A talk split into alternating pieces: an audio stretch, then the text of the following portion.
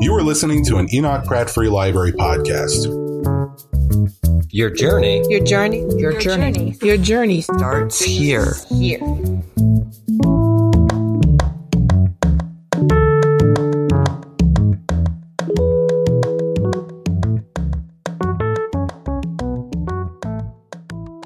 Good evening. So, good evening and welcome to the Pratt Library's Writers Live series. I am Vivian Fisher, manager of the African American Department, and I bring you greetings. This evening, we are pleased to have a young poet, Muhammad Tall, and our guest writer, Julie Lythcott Haims. It gives me great pleasure to introduce Muhammad Tall, who is a Baltimore City's current Youth Grand Slam champion, former Baltimore City Poet Ambassador, as well as a two time Muslim Interscholastic Tournament Spoken Word Champion.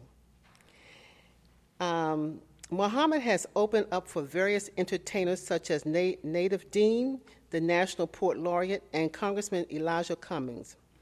Traveling a- around the country on a social justice poetry tour, he has performed various performed at various venues, including the John Hopkins Health Symposium, on the Prison Industrial Complex, and the annual ICNA convention that took place at the Baltimore Civic Convention Center in front of thousands of people. In the fall of 2015, Muhammad began working for a nonprofit organization named DewMore Baltimore, which aims to tackle social justice issues through poetry.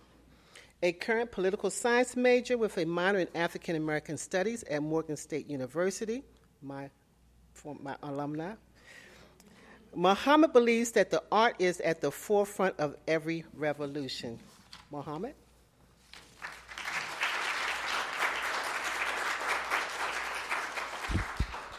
Good evening. Um, this is like my third performance this week, and this is like the third time I've had to hear my bio, and I realize it's way too long, so I really got to cut it down. Oh yeah, I, I could tell. um, like she said, my name is Muhammad Tall. Um, something I left out, that's my old bio. Uh, I'm the current Baltimore City Youth Poet Laureate um, for the 2017-2018 uh, year. Um, and a few years ago, when we first brought the Poet Laureate competition to Baltimore, um, I came in second place and became a poet ambassador. And Enoch Pratt Library organized a citywide tour as well, um, where we went to every single library, um, every single branch in Baltimore, and they had different young people come out, and they came and they shared their pieces with us, and then we shared our poems with them. And I was very inspired by this. I was still in high school. I was still in high school. I was a senior, and it kind of inspired me to write this piece. Um, it's titled King. It's a very creative title. Um, and when I say king, I'm not referring to um, a monarch. I'm referring to he or she that possesses the will of fire, um, which is the youth. Um, so here's my piece. Don't you know they praying on your downfall, king? Don't you know that Moses is coming for you, king? Don't you know that I've seen magicians turn servants, staffs turn serpents, pharaohs go preserved, and prophets go unheard, king? So tell me, what's the word, king? Because I've seen man take golden calf for God. And I've seen God rain terror on man for forgetting who God is. King? And God is. King? I've seen hollow hearts search for peace on empty prayer rugs. So I suggest you, you, you, you, and you go find one. Because soon, everybody will want a piece of you until there ain't no peace in you, and then they end up piecing you. King? Look what they did to Martin Luther. King? They will tell you, we love you. Then Mandela, your spirit, rip you of your heart, but you have Winnie for backbone. You have Betty for backbone. You have Coretta for backbone, so stand strong, King. Because they will try to apartheid your apostle. Claim you as their equal, yet view you as hostile. They'll shoot you on sight. King, any sight, ting of your black frame will be fright. Ning, this is why the cage bird still sings. King? But you? You ain't cage bird. You, you more like albatross, king. They, they keep trying to shoot you down, king. And when they shoot you down, king, they wear you around their necks, king. These mariners ain't got no respect, king. They make crown from thorns until you rule your kingdom. Because they think the king's dumb. That's why I teach my sons. Get it, king? Because if you don't, they will guillotine your manhood, separate you from your man's and your hood, but your hood is kingdom come. Tell them people that the king is here and I plan on raising my seeds, planting ghetto prophets, proposing prophecies, and rewriting policy, teaching future kings to love their struggle. But you, you oak tree to the rest of these saps, you, you the leaf king. I see in your eyes you want to leave, king, but don't forget who you leaving, king. Don't forget the horror. Tell our story like you Stephen King. Stop letting them appropriate our life here. Stop letting them recreate our nightmares. Somebody tell Iggy the Jigaboo Snow Bunny it ain't funny. Because we got homies on deathbeds on their last leg trying to remember when enough is enough. Now Blondie trying to play tough but ain't utter a word. When Tamir Rice lost his wings in the streets. You see, everybody want to act black until another black body is left laying in the streets. But acting black and being black are two different things, but I see it in your eyes. You just want to be king. And for that, I'll stand beside you. Thank you.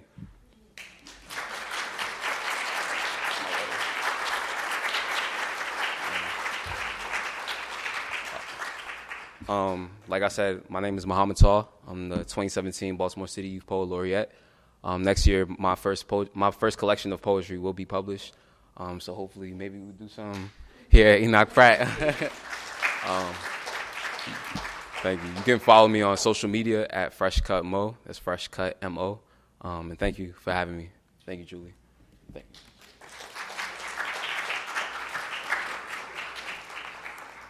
Thank you, Muhammad, for that wonderful piece.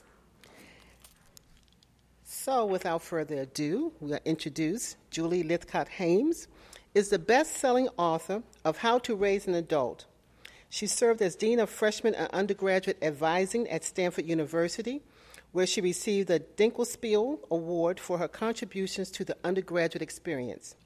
She holds a BA from Stanford, a JD from Harvard Law School, and a MFA in writing from California College of the Arts. She, she is a member of the San Francisco Writers Grotto and resides in the Bay Area with her husband and two teenage daughters and her mother. Please join me in welcoming our guest author, Julie Lythcott Haims, this evening as she discusses her latest work, Real America, Real American, a memoir.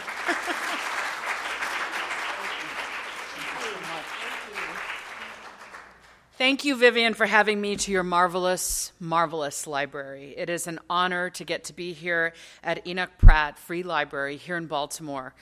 Um, as part of my tour with Real American, which came out nine days ago, um, I had to sort of look around and ask myself because I've been on a tour since before the book came out. I left home the day before it came out and traveled east. Um, being on this tour, what I've made a commitment to is that while I have a chance with a published book uh, and a publisher and a publicist, while I have a microphone I want to step to the side and make room for young writers behind me on the path, on the journey. So I've asked every bookstop, every bookstore, every library to find a, a, youth in the local community who might open for me. I have to say, I've spoken alongside 12 and 13 year olds in Charleston, South Carolina, an 18 year old out in Silicon Valley. Muhammad Tall, you are exquisite and you were exquisite tonight, and I am grateful that you have joined me on this journey. Let's give Muhammad another round of applause. Wow. And none of them were the tough act to follow that you are. So thanks, man, right? I want to acknowledge Rachel from the Ivy Bookshop out there in the hall. She's got copies of the book that will be for sale later. I would love it if you are moved, if you are inclined to know more about what I've written in this book, please please pick up a copy there. It is, of course, easier these days to buy a book with the press of a button on a phone, but we must make sure that we are entering the local bookstores in our community that are the lifeblood of our community. So please, please check that out if it interests you. I am from Silicon Valley, California. I am not from Baltimore. So when I come here and have the chance to be here, I'm delighted when friends show up to support me. And in the audience today, I have Megan Maxwell, who's a friend from freshman year in college. We took calculus together, which was, which was hell. And, um, but, it, it, but it bonded us to one another. So, you know, if that's what it took, you know, for me to meet Megan, I'm grateful for calculus. A former Stanford colleague, Marietta, is in the audience. And um, yay, right? You're her kid. And um, a former student of mine, 2015, Beatrice, is here. Um, she began her freshman year, which would turn out to be my last year at Stanford, so I didn't get to see you grow and become a sophomore and junior and senior. But I love the fact, um, nevertheless, since we didn't know each other well, that you're here. And then um, AJ Verdelle walked up a few moments ago. And AJ Verdelle is a celebrated professor here at Morgan State. She knows Muhammad Tall. AJ Verdelle is a family friend of my sister, Ingina Lythcott, and her wife, Billie Avery. And I met AJ uh, thanks to Billie and Ingina. The last time we may have seen each other was their wedding many, many years ago. And AJ wrote this amazing book, The Good Negress. And AJ is one of the blurb writers on the back of my book. So I am so grateful to you, AJ, for um, shining a light on the path um, showing me how I might walk my path toward this book. Thank you for supporting it with your words, um, and thank you for being here tonight. All right. This is a prose poetry memoir, which means I have violated the rules of prose at times, the syntax rules, in order to breathe poetry into the words. So the, the language sometimes expands or contracts um, in accordance with my intentions for the language. Um, it is my journey as a black and biracial woman uh, in America. I'm 49, so from the early 70s, late 60s, early 70s till now, it is my journey to locate a self that I could love in a country where black lives don't matter. I'm going to just try to read you bits of it that give you a glimpse of what I've tried to do. Um, anyone who teaches writing or is a student of writing knows that a good story is supposed to have an arc. You take your reader on a journey with greater tension um, and suspense, perhaps, or conflict, and you work and work and work, and then you get to this place of a climax, and then you come down. Well, my book has more of a pit than an arc. It is an inverted arc, okay? Because this is my journey to locate this self in America. So my the nine parts of my book, I believe there are nine, go. It begins like this: an American childhood, becoming the other, desperate to belong, self-loathing, emerging, declaring, Black Lives Matter, onward. So that's the journey of my book. And I'm just going to read you a little bit from the front, a little bit from the middle, and a little bit from the end. It begins like this Where are you from? Here. No, I mean, where are you from from?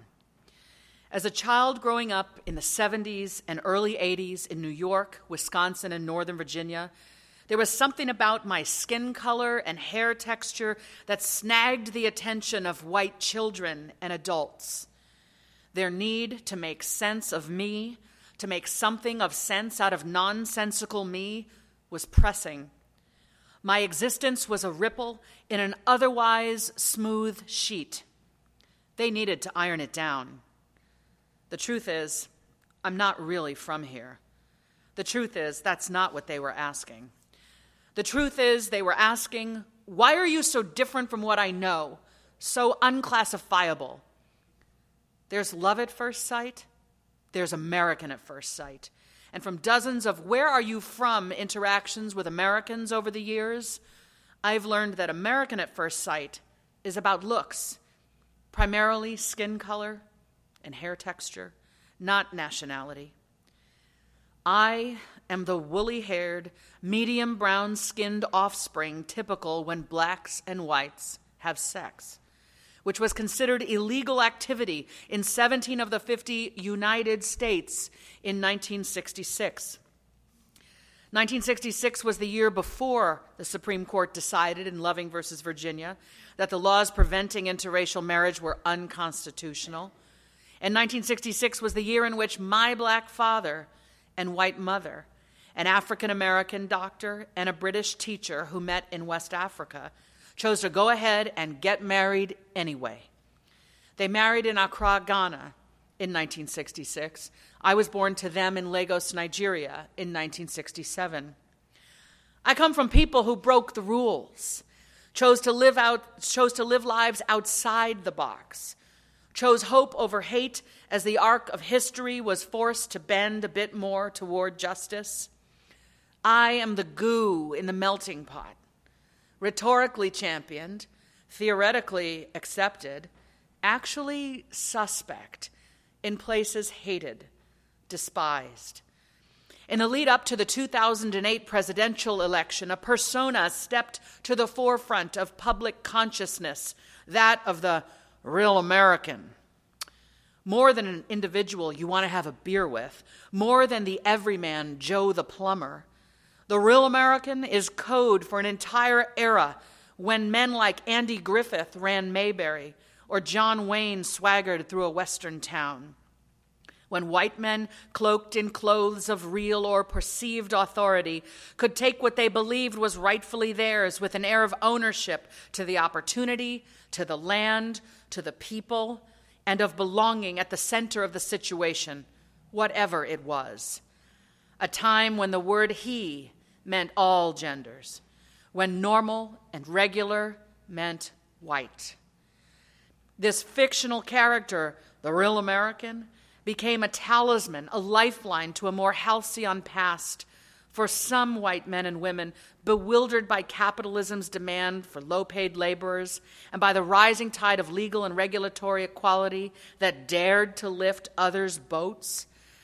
They looked around at us, the others, knocking at the door of the hiring manager, the landlord, the admissions dean, the local restaurant, looked frantically around and began to see fewer, less of themselves.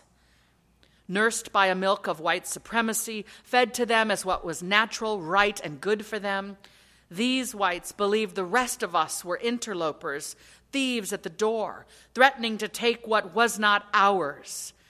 They grew incensed at the growing number of us others who refused to accept our place at the bottom of America's ladder underneath even the most lowly of whites. These real Americans found a voice in their candidates, grew in number, became a mob who raised slogans, signs, fists, and arms, who longed to make America great, normal, regular, white again. These newly emboldened real Americans issue angry orders to the rest of us if you don't like it, go back to where you came from.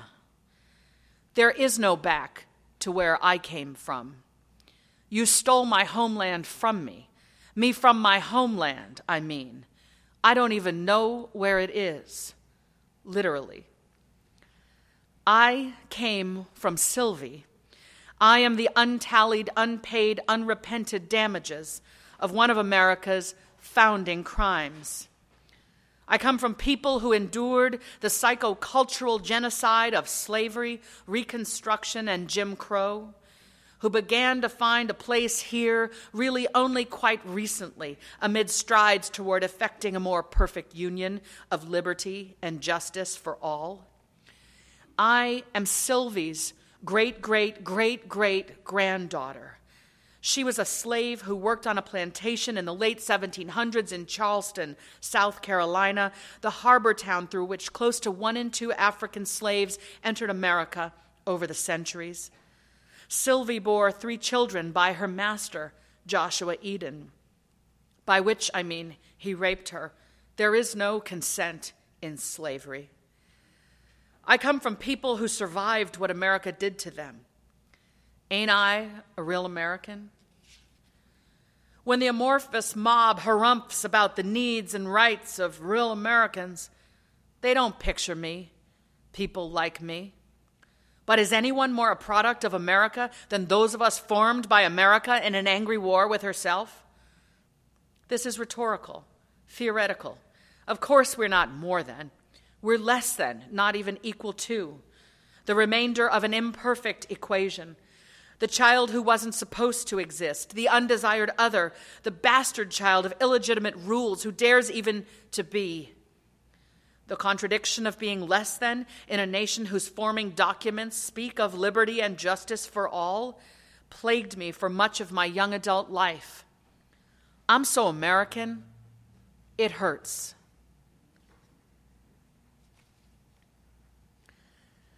I adored Daddy. He was 50 when I was born, and my childhood coincided with the heyday of his career which began against all odds amid the racial hatred of the segregated Jim Crow South, Oklahoma. I was his last child of five, the product of his second marriage to my mother, and I knew from the way his eyes twinkled whenever he looked at me that he loved me no matter what. He gave me a variety of nicknames Old Sport, Knucklehead, which sounds crude to my grown ears.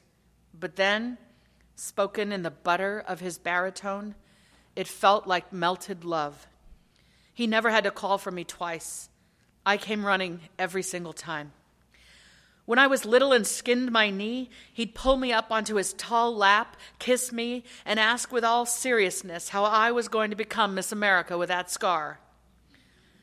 I didn't know then that no black woman had yet been crowned Miss America, and that no black woman would be crowned Miss America until 1983. Instead, I heard in Daddy's words that I was beautiful, perhaps the most beautiful girl he'd ever seen. We all called him Daddy, even my mother. He was formidable, commanding, gruff, loving, and funny.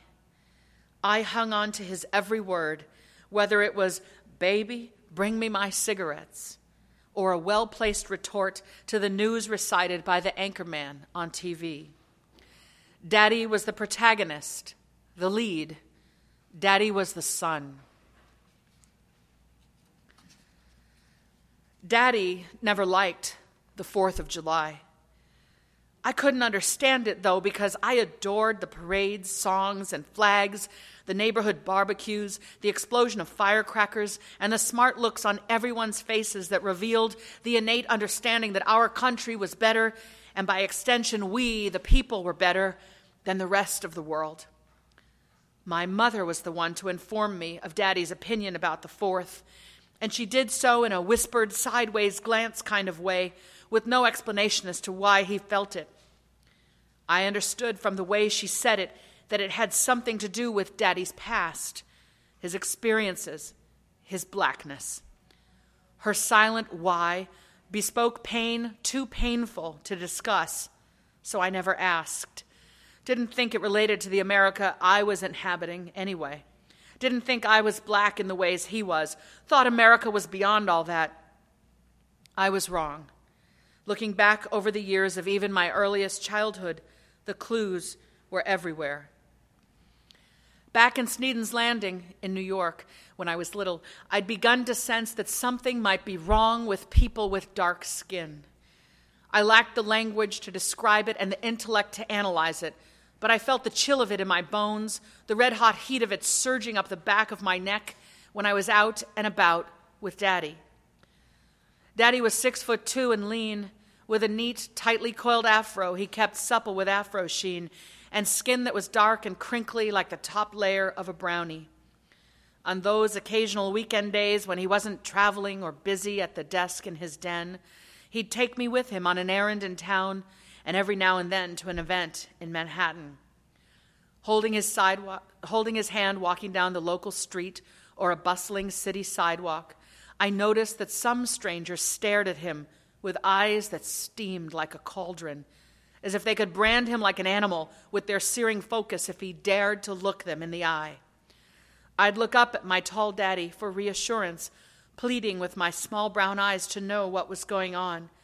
But he gripped my hand tighter, kept his eyes focused straight ahead, pursed his lips tight, and kept walking.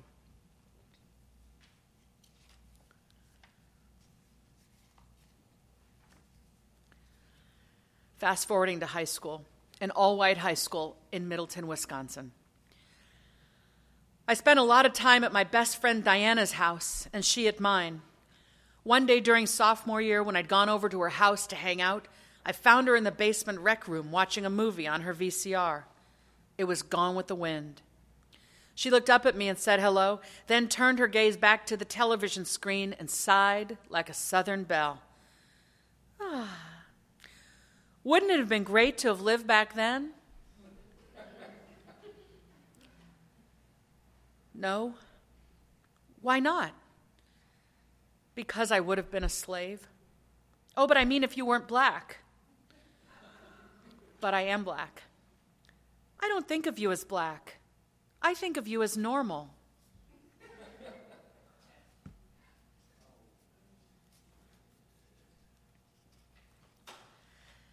At the start of my senior year, I was serving Tony Stovall, another friend.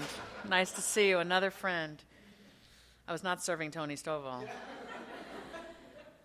At the start of my senior year in this all white high school, I was the student body president.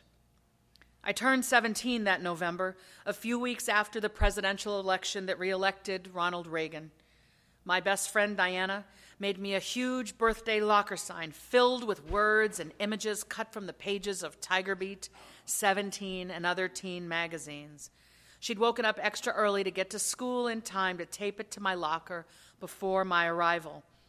We did this kind of thing for each other. Her birthday was in November, and I'd festooned her locker just two weeks before. I entered the school and headed left toward my locker, which was located in the bank reserved for seniors in the central hallway near the administration, conveniently close to everything.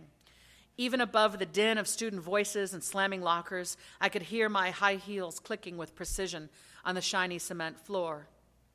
I could already see the birthday locker sign, 50 lockers in front of me, with its five sheets of white paper taped one to the next to the next in a sort of vertical column with shimmering silver ribbons taped to the top and sides, spiraling out into the hall. I felt a surge of anticipation of the attention I would get that day. A friend shouted happy birthday as I made my way down the hall, and I nodded, smiled, and shouted, Thanks. When I got to my locker, I stood and admired Diana's creativity, reading from top to bottom all the bits of language and imagery she'd gone to such trouble to cut out and glue on there for me. I opened the locker, put my backpack inside, and pulled out the books I needed for my first two classes. Then I turned and smiled at someone else saying happy birthday, clanged the locker door shut, twisted the combination lock a few times. I strode down the main corridor toward my first class, feeling like I owned the place. Some unknown minutes later, someone took a thick black marker and wrote N I G E R in three places on my birthday locker sign. Even spelled incorrectly, I knew what they'd meant.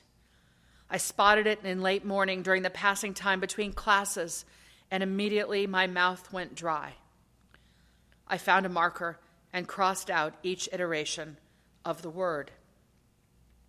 At day's end, I took the sign home.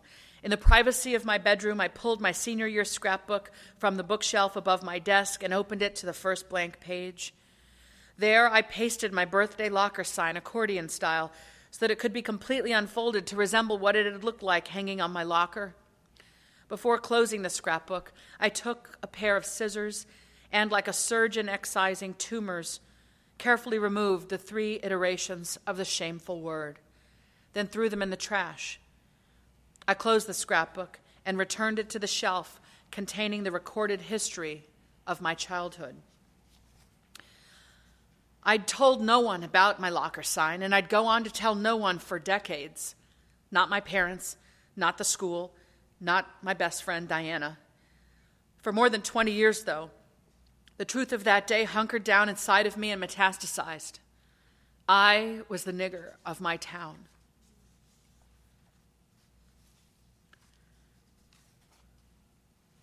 Fast forwarding now. I'll read this section in honor of Houston, Puerto Rico, Virgin Islands.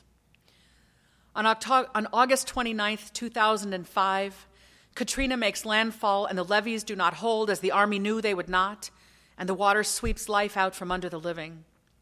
In New Orleans, Ninth Ward, black people on rooftops wave signs hastily scrawled on pieces of cardboard Help us. The people plead with their bodies and their signs, sure as the helicopters fly over that their government is coming for them, will help them. Instead, the government flies by. Over 30,000 residents stream into the Louisiana Superdome, a building whose roof would leak, whose air conditioning and refrigeration would fail, where, without enough food, water, restrooms, or restroom supplies, these residents would live for five days. As the Superdome grows more dank with a stench that is a mixture of rotting food, urine, and feces, the government relocates people to the Astrodome over 350 miles away from their homes in Houston. The Astrodome and the organizational wherewithal of Houston's local government save the day and save lives. Some evacuees will stay for weeks, some for months. The former First Lady of the United States, Barbara Bush, takes a tour of the Astrodome on September 5th, 2005, when it is brand new in its role as savior. She chortles, so many of the people in the arena here, you know, were underprivileged anyway, so this is working very well for them. Most of us black folks are Democrats. We believe as Democrats that our government is an organization that will be there for us, even when our fellow citizens who see us as other seek to shut us out, kick us out, shut us down. But in late August 2005, we, those who live in the Gulf Coast, we who have loved ones there, we who have no connection to the area but watch on television, learn that our government has had no plan for us. Them niggers should be grateful, she might as well have said. Here, have a hot dog. We gave you a damn hot dog. Dog, be grateful. Pledge your allegiance. Stand for it. Stand. White Americans, you are infatuated with the Statue of Liberty, whose tablet contains words of welcome for all, who did in fact welcome you and your ancestors. And you are simultaneously infatuated with carving lines and borders between who does and does not belong here, with yourselves on one side of the line and the other half of America on the other.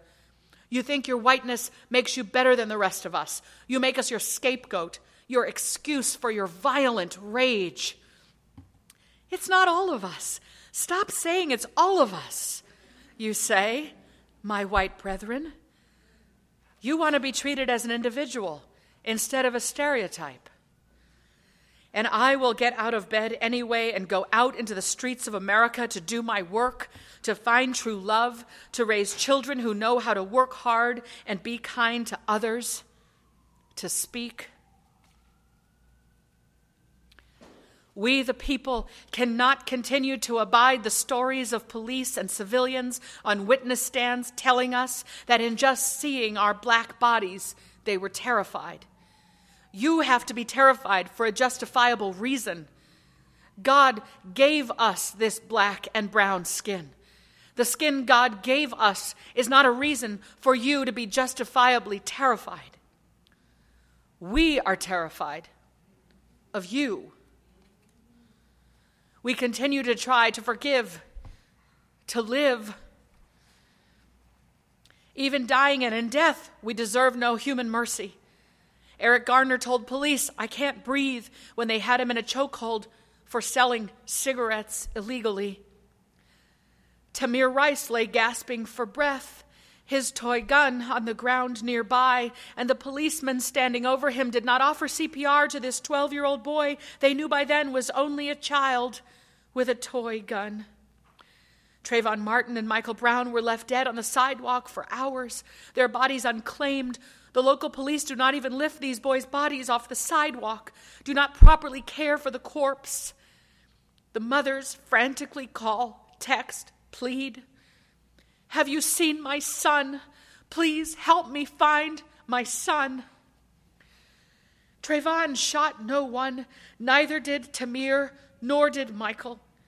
But the white supremacist, Dylann Roof, who went to a Bible study at Mother Emanuel Church in Charleston so that he could shoot people and did shoot people in a church, shot his gun off in a church and killed nine people and then fled. When he was apprehended, Dylann Roof, the white supremacist, the police got him a Burger King cheeseburger because he was hungry. The black family members of the nine black people slain in cold blood by Dylann Roof said in front of television cameras that they forgive Dylann Roof. And they are commended for being able to forgive the white shooter, Dylann Roof, who opened fire at a Bible study meeting at Mother Emanuel Church and killed nine. We know forgiveness is all there is in an America where we're not equal, where we watch as our children are killed because of the color of their skin. And Dylann Roof, a self professed white supremacist who systematically mowed down nine in a church, flees the scene and later is apprehended and given a cheeseburger because the poor boy is hungry. We watch. We get up the next morning. We give birth to baby boys whom Hollywood finds adorable and who show up in commercials and television shows and are coveted by white audiences for their cuteness. And 10 or 15 years later, we've raised those boys to be men who transition before white eyes into thugs.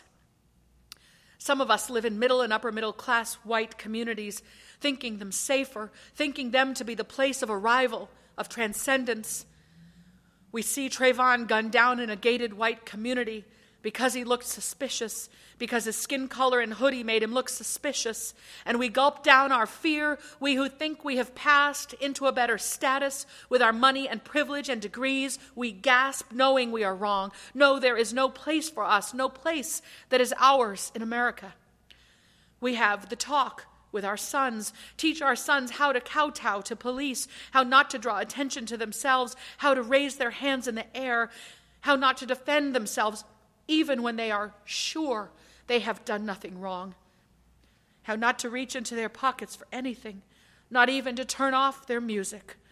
Please, baby, remember, do not reach into your pocket to turn off your music.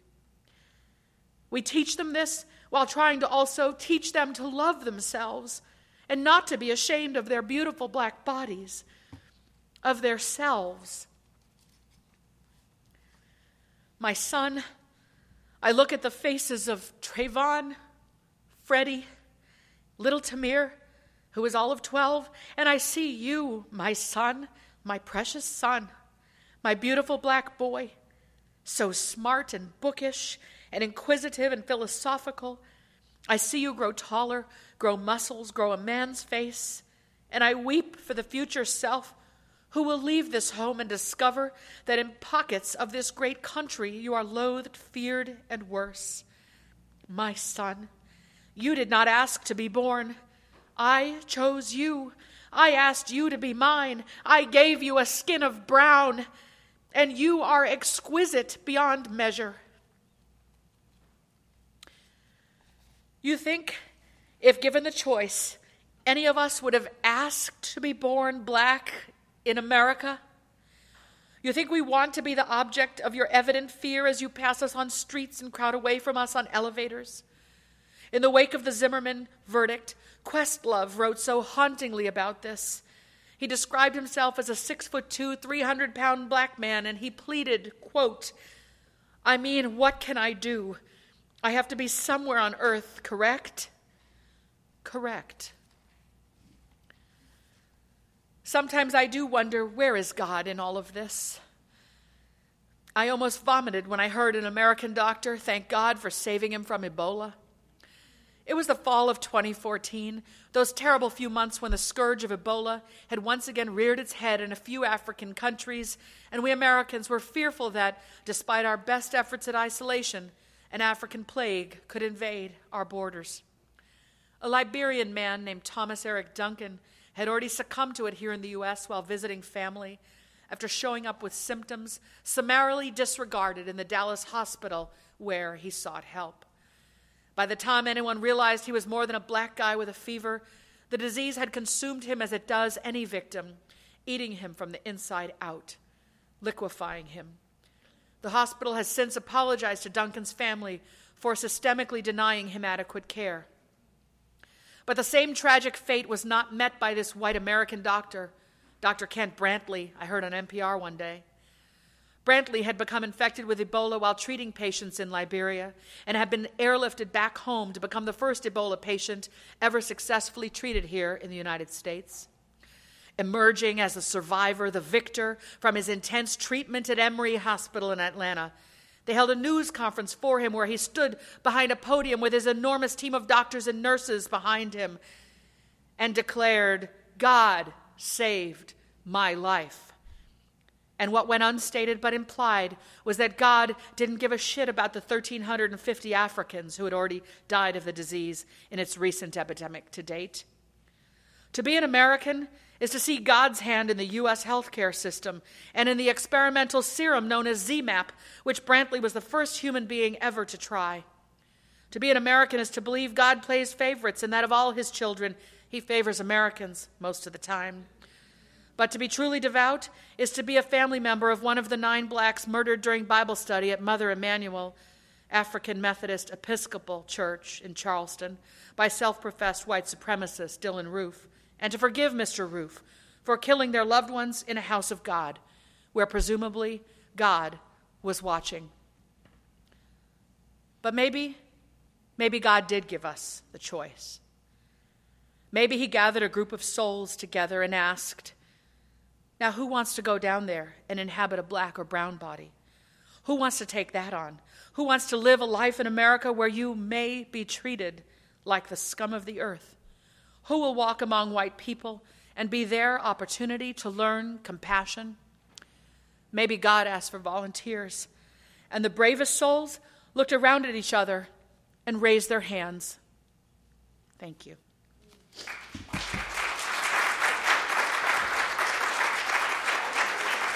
Thank you.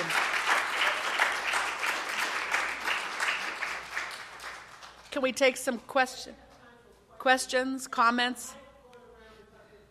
Oh, right. There's a mic going around. Talking to the mic, folks.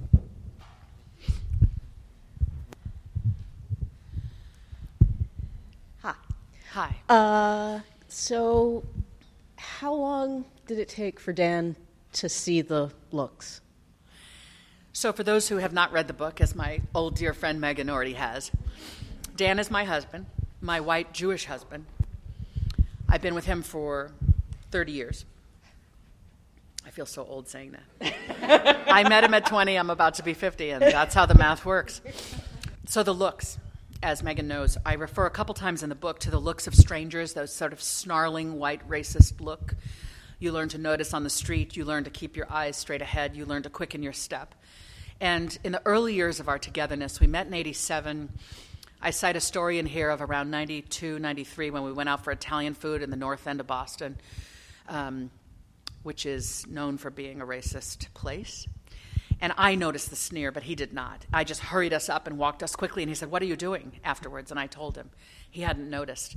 By the time we went to a wedding for a family member in 96 in the Florida Keys, another place where it can be hard to be black, um, he noticed there was somebody staring at us as we walked to the rehearsal dinner. That sneer where almost the lip begins to, to tremble.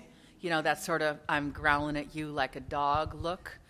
Um, so, somewhere between 92 and 96, being my wife, mm-hmm. uh, walking alongside me in life, Dan began to notice. Whoops. Yeah, it's okay. So many questions, but probably the first one is I'm very interested in this dip reverse yeah. curve and where was it that it started climbing back out? I don't know if you sure. read a part of the book. No, that, I yeah, no, I skipped. But I I'd skipped be interested in tell. knowing if there's this Quickly. moment yeah. where oh, things yeah. start going. There's a moment. Yeah. Um, so by now I'm a dean at Stanford. Okay, um, dean of freshman and undergraduate advising. I'm senior at Stanford University, and an executive coach was brought in around about 2007 to work with a team of us. We weren't getting along very well. So she, I was the only black person, uh, three black women, maybe four black women, and then the senior guy was a, uh, sorry, I was the only black person, three white women, three or four white women, and then our boss was a white male professor. And when the executive coach was brought in, I think I thought my job was to tell her what was wrong with everyone else. Really. I mean, I was feeling pretty good about myself. I was doing good work. You know, I was annoyed with some of my colleagues. I thought you might laugh when I said that. Like, who works with a coach and thinks the problem is everyone else? Me. Um, okay, Marietta's. And Marietta's a former colleague of mine, so she's, you could probably picture me then and the people. All right, so anyway, I, um, I get the feedback, the 360 degree feedback. The feedback is too aggressive, too emotional, too big with my energy. And I said, You might as well look up angry black woman in the dictionary and tell me not to be those things. But oh, by the way, how stereotypical, I'm like, how, how can you stereotype me like this? And she said, My coach, who was a white Buddhist Aikido master named Mary Ellen Myers, she smiled and she said, How's it working for you, Julie? And I said, Well, to be honest, not great. Because if I'm too big with my emotion, with my anger, with my response, then I got to circle back and apologize. She nodded. And I said, I want to know why I'm this way. She said, That could take 20 years of therapy. How about we focus on when you're this way? And you can begin to notice it coming, and you can begin to identify the feeling before it gets you, and you can decide do I want to say something or not? If I want to say something, what do I want to say? What I came to appreciate was Mary Ellen wasn't telling me to stop being me. She was trying to help me be much more in control of my voice. I thought that somehow being more reflective and quieter for even a few moments would make me less powerful and strong. It did the opposite. As I began to interrogate the feelings, the buttons that were getting pushed that made me want to respond, react, I began to learn that the buttons were around race, were around feeling that they thought I was inadequate, that they thought I wasn't smart, that they didn't believe me. And the root of that for me is blackness. The root of that for me is the N word scrawled on my locker that I told nobody about, that hid inside of me for decades. So I began to summon all of that, all of those memories of trying not to be, being called the things I was, and trying never to be called that name again, and all of the performing that I tried to do to be black but smart, black but accomplished, black but, you know, Harvard Law School, okay? I began to understand and interrogate all of that stuff. And finally, I was able to tell Mary Ellen as we continued working that as a child, I had hated being black. That as a child, I was afraid of black people. And as a child, and young adult, I wanted to do what white people expected. And I was so ashamed of all of that stuff. When I finally said it out to this out loud to this woman I trusted, I was released from it. I was released. It was as if all of a sudden my psyche could just start to turn like a well oiled machine. These were, these were feelings that were just locking me. The next day, after telling her that, I walked out into the world, and it was as if every black person in my community, and at Stanford there were lots, was smiling at me. It was like all the black people were smiling. Now, of course, that's not possible or true. What was happening was I was able to see myself finally as a black person and love that person. I had shed the self loathing and shame that American racism had heaped upon me. And when I was finally self loving as a black person, I could then love black people. And I went out into the world, and there they all were waiting for me, as if they, ha- uh, as if they had been waiting all along. Um, that's my journey. That's my truth. I don't know that it makes a lot of sense to you as I say it, but every time I get to revisit that aspect of my journey. I am grateful for it. I said at the outset, I finally located a self I could love within blackness, despite my biracial hair and my light skin and my the way I speak and my white mother and the white communities I grew up in. I mean, I spent a long time just trying to figure out who I was and what I was, and ultimately located a, a self within blackness, despite my biraciality or, you know, with my bi- biraciality. I discovered a self and an embracing black community. And that's when things began to go like this. Um, so in the beginning, yes. Um, I don't remember word for word what you said, but I remember hearing you say, "Where are you from?" Um, more than once, right? Yeah. And it reminded me of a James Baldwin anecdote um, where he's speaking about the cab driver. Yeah. And he asked him like, "Where are you from?" And he says, "Oh, I was born in Harlem Hospital." He's like, "Where are your parents from?"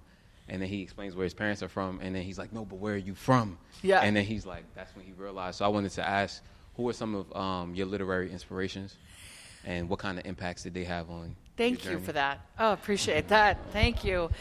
Yes, Baldwin, um, who seems more current than ever, more relevant and current. I mean, he was always relevant, but boy, it's as if he is speaking to us in our time. I say in the book that I didn't have a black mother, but I have a literary black mother, and her name is Lucille Clifton, the poet. Um, I hated poetry um, all my life. And then, as dean of freshmen, we had this three books program. We we chose three books and assigned them to the freshman class, and we brought the authors to be with the freshman class at orientation. My office ran that program. A faculty member chose the books, and one year the faculty member chose Lucille Clifton's Good Woman, and I read it because I had to, because I was going to meet the authors, and I to, you know, I got the privilege of introducing them on stage in front of 1,700 freshmen. And an hour after beginning Good Woman, I looked up at the clock and realized I'd been hooked. And I felt through Clifton's poetry that if she was possible and this writing was possible, maybe I was possible. I believe that was 2005 or 6, maybe 7. So right as the unlocking with Mar- before the unlocking with my coach happened, I had been exposed to Lucille Clif- Clifton's poetry. So she's an example of an inspiration. Claudia Rankine, who wrote who is a poet and whose most recent book is Citizen with Trayvon's hoodie on the cover, um, is an exquisite, exquisite book. And I read her um, uh, obviously quite recently. Um, Toni Morrison. Um, Toni Morrison taught me a lot about what it is to be a black child. Um, Toni, Ms. Morrison, writes a lot about um, skin color and belonging. She has a beautiful new uh, book out called The Origin of Others and I try to write about otherness. And that book just came out about you know a month ago, but um, it is her most recent work, and I of course devoured it. Um, um, lots, lots and lots of people, um, but but those are some. Thank you. Anyone? I want to say to the kids in the room because there are kids here. I know I used some language that was difficult and and now your parents are going to go home and talk it out with you or not the parents like it's fine it's fine okay all right so all right yes and and we do have a question from the child next so we will go here and then we will go back to the to the youngster in the back row Hi, Dean Julie. My name is Lori. Hi, And, Lori. Um, you're I calling me you're- dean julie why I'm calling you Dean Julie because, and I think you're wonderful. I Thank first, you. I first was introduced to you through your um, Getting In podcast. Okay. That was excellent. If anyone has a child who's college headed towards college, Yeah. listen to that. Wonderful. Thank you for that advice. Thank but you. I love that podcast, and then I started following you on Twitter, and I thought, look at Dean Julie. It was just, it was wonderful to hear your opinions outside of the world of college admissions And parenting. yeah, Yeah. and parenting exactly, and we're politically aligned. And your Twitter account is one of my favorites. It's kind of helped me deal with the post-election misery that we're all in. But um, you have you. such an important voice, and Thank thank, you. you. for sharing all this with your memoir. Thank Are- you. Do you plan on writing more? What's what's next for you? I'm curious because are you still working in the, the world of um, academia? no no. no i left stanford five years ago to Oh, go okay. Mm-hmm. get an mfa in writing i had written op-eds i had given speeches but i wasn't confident that i could write well across 300 pages and i wanted to write that book on the harm of helicopter parenting my first book how to raise an adult Excellent. which grew I've learned much. Thank, you, which you. grew out of my work as a dean. So um, I left five years ago. I am writing and speaking for a living, and am finding that incredibly joyful. I'm a corporate lawyer turned university dean turned writer. I'm in career number three, but always interested in humans, the human condition, the human experience. I'm under contract to write another book. Good. Um, well, yes, yes, no, of course, it's a great thing. Please don't let me sound ungrateful. But um, the parenting book is work. This book is my art. Right. The third book will be work. It is a sequel to the first. Oh, So my publisher said, "Yeah, we'll publish your little memoir on race, but we also want a sequel to How to Raise an Adult Oh, because that was a New York Times bestseller, and of course they want to." Right. So that's going to be something like How to Be an Adult or hashtag Adulting Oh, for the millennials in the room. you know, the sort of, uh, you know, if How to Raise an Adult was the harm of overparenting, the agency robbing that we do of our children when we are overparenting. Um, the third book is for the 20 and 30 somethings who are feeling a little bewildered inhabiting their adulthood. And that's now due out in 2019, Mm-hmm. All right, good. I spring of 2019. So I got to start writing that in January Yeah. when I'm done with book tour for this book. But So, thank you. You Thank have I a appreciate that. voice. I appreciate that very much. Thank you. This young man back here.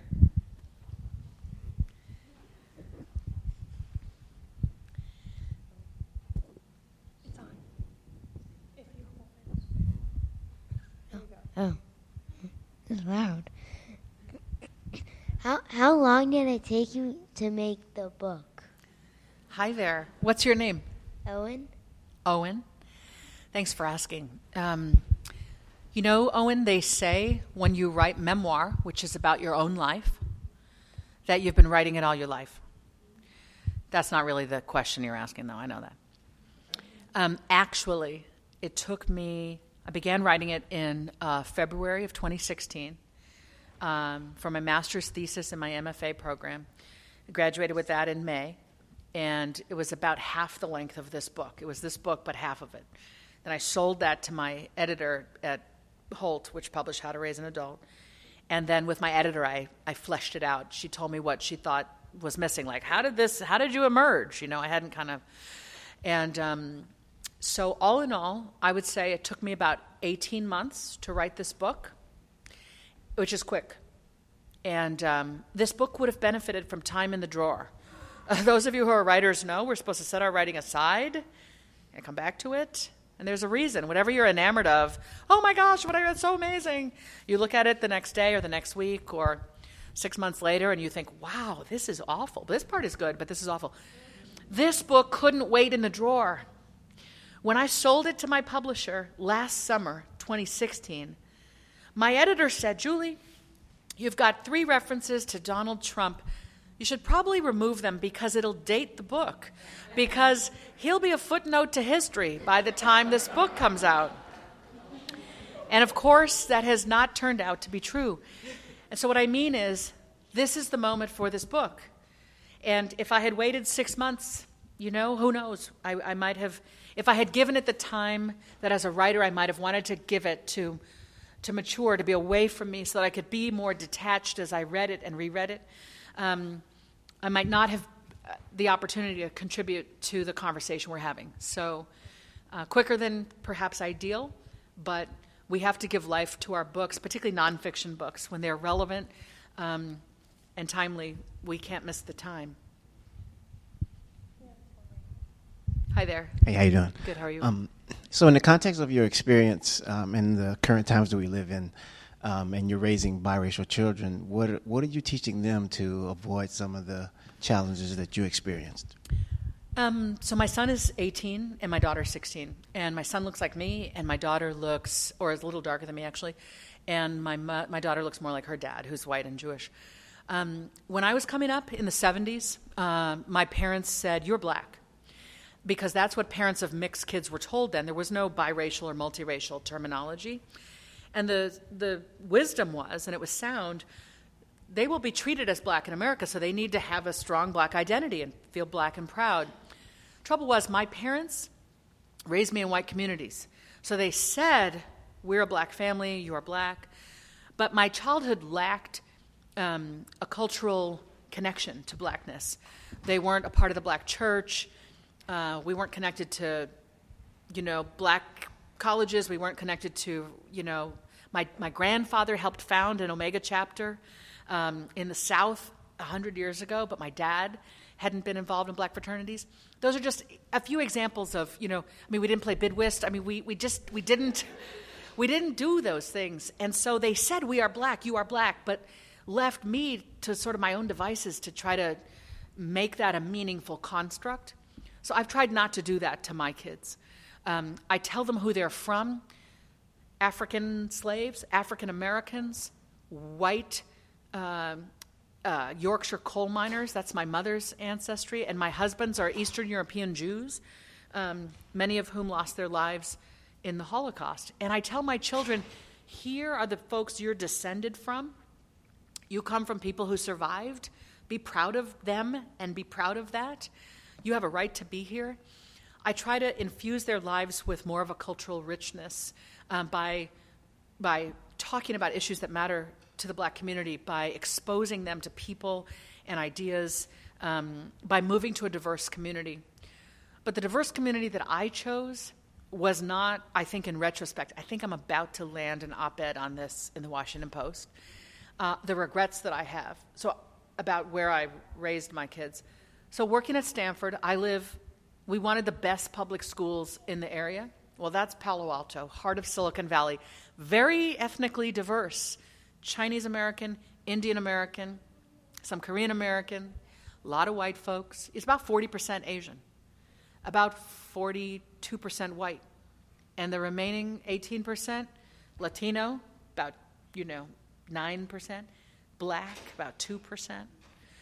I didn't I don't have the numbers all adding up, but you get the point. So my kids have been raised with all kinds of folks, but not enough black folks. And I look across the San Francisco Bay all the time to Oakland, California, and Berkeley, California, and I think if I had to do it all over again, I would take that long commute, you know, an hour and a half could be to Stanford. I would take that commute um, uh, because if uh, my kids and we would have been better off being raised uh, if we had lived in a community like Oakland or Berkeley, which has a really healthy black population. So I've made some of the same mistakes my parents did, um, but I think I've also gotten other aspects of it right. And my son has said to me, Thank you for talking to me about these things. You know, I appreciate that I can come to you and talk with you about this. And um, he and I have a connection around race and around ourselves and our identities that I did not have with my own parents. Ultimately, I think whomever we are, we want to keep our kids safe until they can keep themselves safe. Teach them skills is the book one I wrote. Till they can fend for themselves. Teach them to be safe um, out there, smart and safe out in the world. Teach them to love themselves so they can find love and give love back, you know? And so for all of our kids, it's um, trying to instill in them this sort of strength, this core self, that can withstand what comes. We can't change any other human being. We can't control or prevent or any of that. All any of us has any control over, if we're lucky, is ourselves. And so I think ultimately that's what I'm trying to do is raise these kids to love themselves, to appreciate and respect who they're from. With my daughter, who's light, so light, I say in the book that other parents were slathering their kids with sunblock, and I was holding mine to the sun. it sounds, it, it is hilarious, and yet I didn't resemble my mother. And when I found out I was having a girl child, I thought, okay, finally, someone who looks like me. I can teach her what to do with his hair, you know. And she didn't, she's got what we call good hair, right? It just, it doesn't, it won't hold a barrette. It, you know, it didn't when she was little. It's, it's a little bit more kinky curly now, but, you know, I, I know how painful it is. I read how painful it is for people to pass.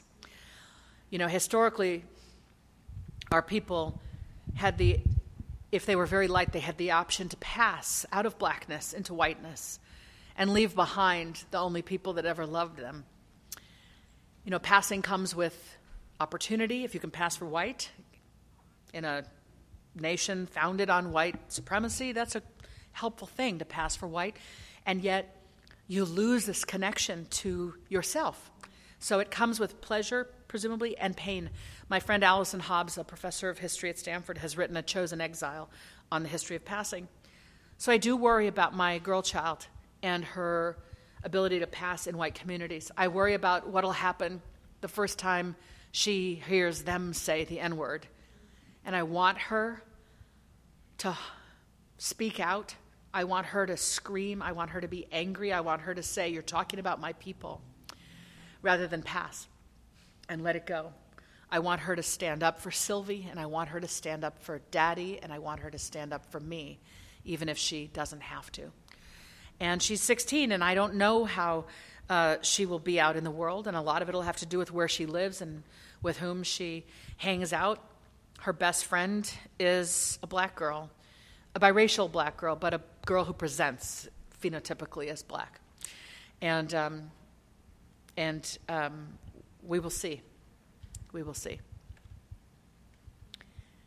I know time is short. You're like, I didn't intend to stay here all this time. Uh, I, I appreciate all of you. If there's maybe one last question, I'll take it. There we go. AJ Verdelle, author of The Good Negress. Thank you. So um, I'm interested in your perspective. I guess this partly comes from your being dean, but um, you know, most people are ordinary. You know, most people are not uh, given a lot of opportunities to be at Stanford or at Harvard or dean or professor. Yeah. And um, as a professor at Morgan, a lot of the students who I adore are very ordinary students. And the assault has a compounded effect if you don't have, you know, the level, the fluidity with language, if you come from a degraded urban education system. Yeah. So I'm just wondering, um, and I think, Julie, also this is tied to the notion that it was with the coach that you felt the most catharsis and you began to feel more comfortable. So there's something in adulthood that we have to depend on for people to save themselves. Yeah. So I'm just wondering if you could talk a little bit about what you think about the ordinary person who probably doesn't get the same opportunities and who may not understand that that cathartic moment could be ahead of them. Yeah. Thank you for that. It gives me an opportunity to um, acknowledge my tremendous privilege, my, my privilege of uh, where to begin light skin, highly educated parents, upper middle class status. Um, so thanks for that. Um, I believe in all of us. I believe in all of us humans. I'm interested in all of us getting a chance to just make our way and uh, find work and find love. We, we, uh, I'm about to say we all want to know we matter, and I don't mean that in an all lives matter way, of course. Um, of course, all lives do matter, and the point of Black Lives Matter is we don't, and we just want to matter too. And so when I think about the ordinary people, as you said, um, I think, you know, to the extent any of us has the opportunity to be in community with people, um, to take an interest in them, in their experience, in their wellness, in their fears, in their truth, in their dreams. I think as educators, we have this privilege of getting to be alongside young humans and helping them on their path, wherever they began. There's a next place for them, and there's a future, and there are possibilities. And I think writing is something we all have access to. Almost every single one of us has access. And, um, and writing is a, is a way to know ourselves and make sense of ourselves in the world. And um, so we, those with a bit more education or a lot more education, you know, can bring this possibility of, of written and spoken word um, to communities, can be in community with folks and take an interest in helping them tell their stories and work out their experience. Um, I certainly found healing through writing. Um, um, well before the coach, I was starting to write volitionally by choice, you know, without regard to work or school, about these issues of race that were starting to really eat away at me. Um, I think those of us, particularly in the black community, who have attained a degree or two, who have a de- attained a degree of privilege, of class, we have an obligation not to let those achievements distance us from our broader community. Um, the black community needs every single person it can caring about its betterment. Um, and so I think, bless you, we have, we have an obligation uh, to our community, to those we came from, um, to make sure we're, we're trying to help others come along as well. We also need allies. We also need allies. And sometimes on book tour so far, people have asked me, well, okay, so what do we do? What does it mean to be an ally? And what I've said is an ally, first and foremost, cares about the person, listens to the person's truth, believes the person. How often are we told, Are you sure? You know, do you think it was really that bad? Why don't you just get over it? I'm sure it didn't happen that way. Give them the benefit of the doubt. An ally believes the person who's trying to tell their truth. If the person is a member of a marginalized group, ours is not the narrative that's dominant. It takes courage to voice our truths. And so we need allies who will listen and believe and then flank us so that when we go out in the world, whether it's a classroom or a workplace, or we're out on the street and something happens, you know, and we dare to say, This happened, this is happening, we need our allies to flank us and say, I believe her. Because if allies have privilege, if they have positions of privilege, if they themselves wear privilege as their identity, we need their allyship.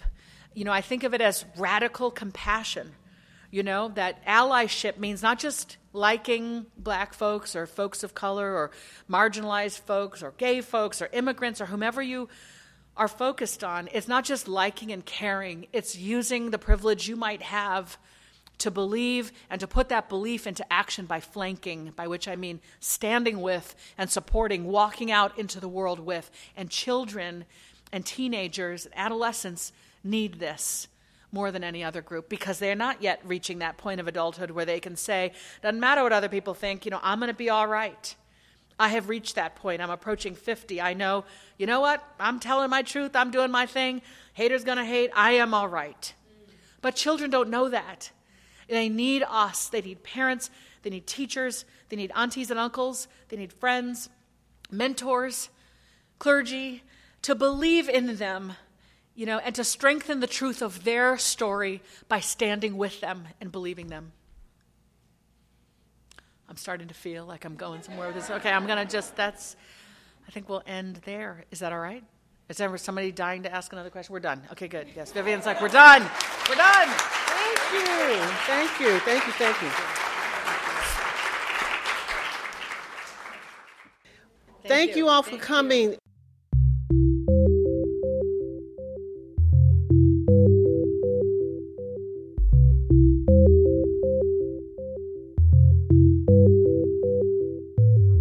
This podcast is a production of the Enoch Pratt Free Library and the Maryland State Library Resource Center. For more information and to access more library resources, please visit prattlibrary.org.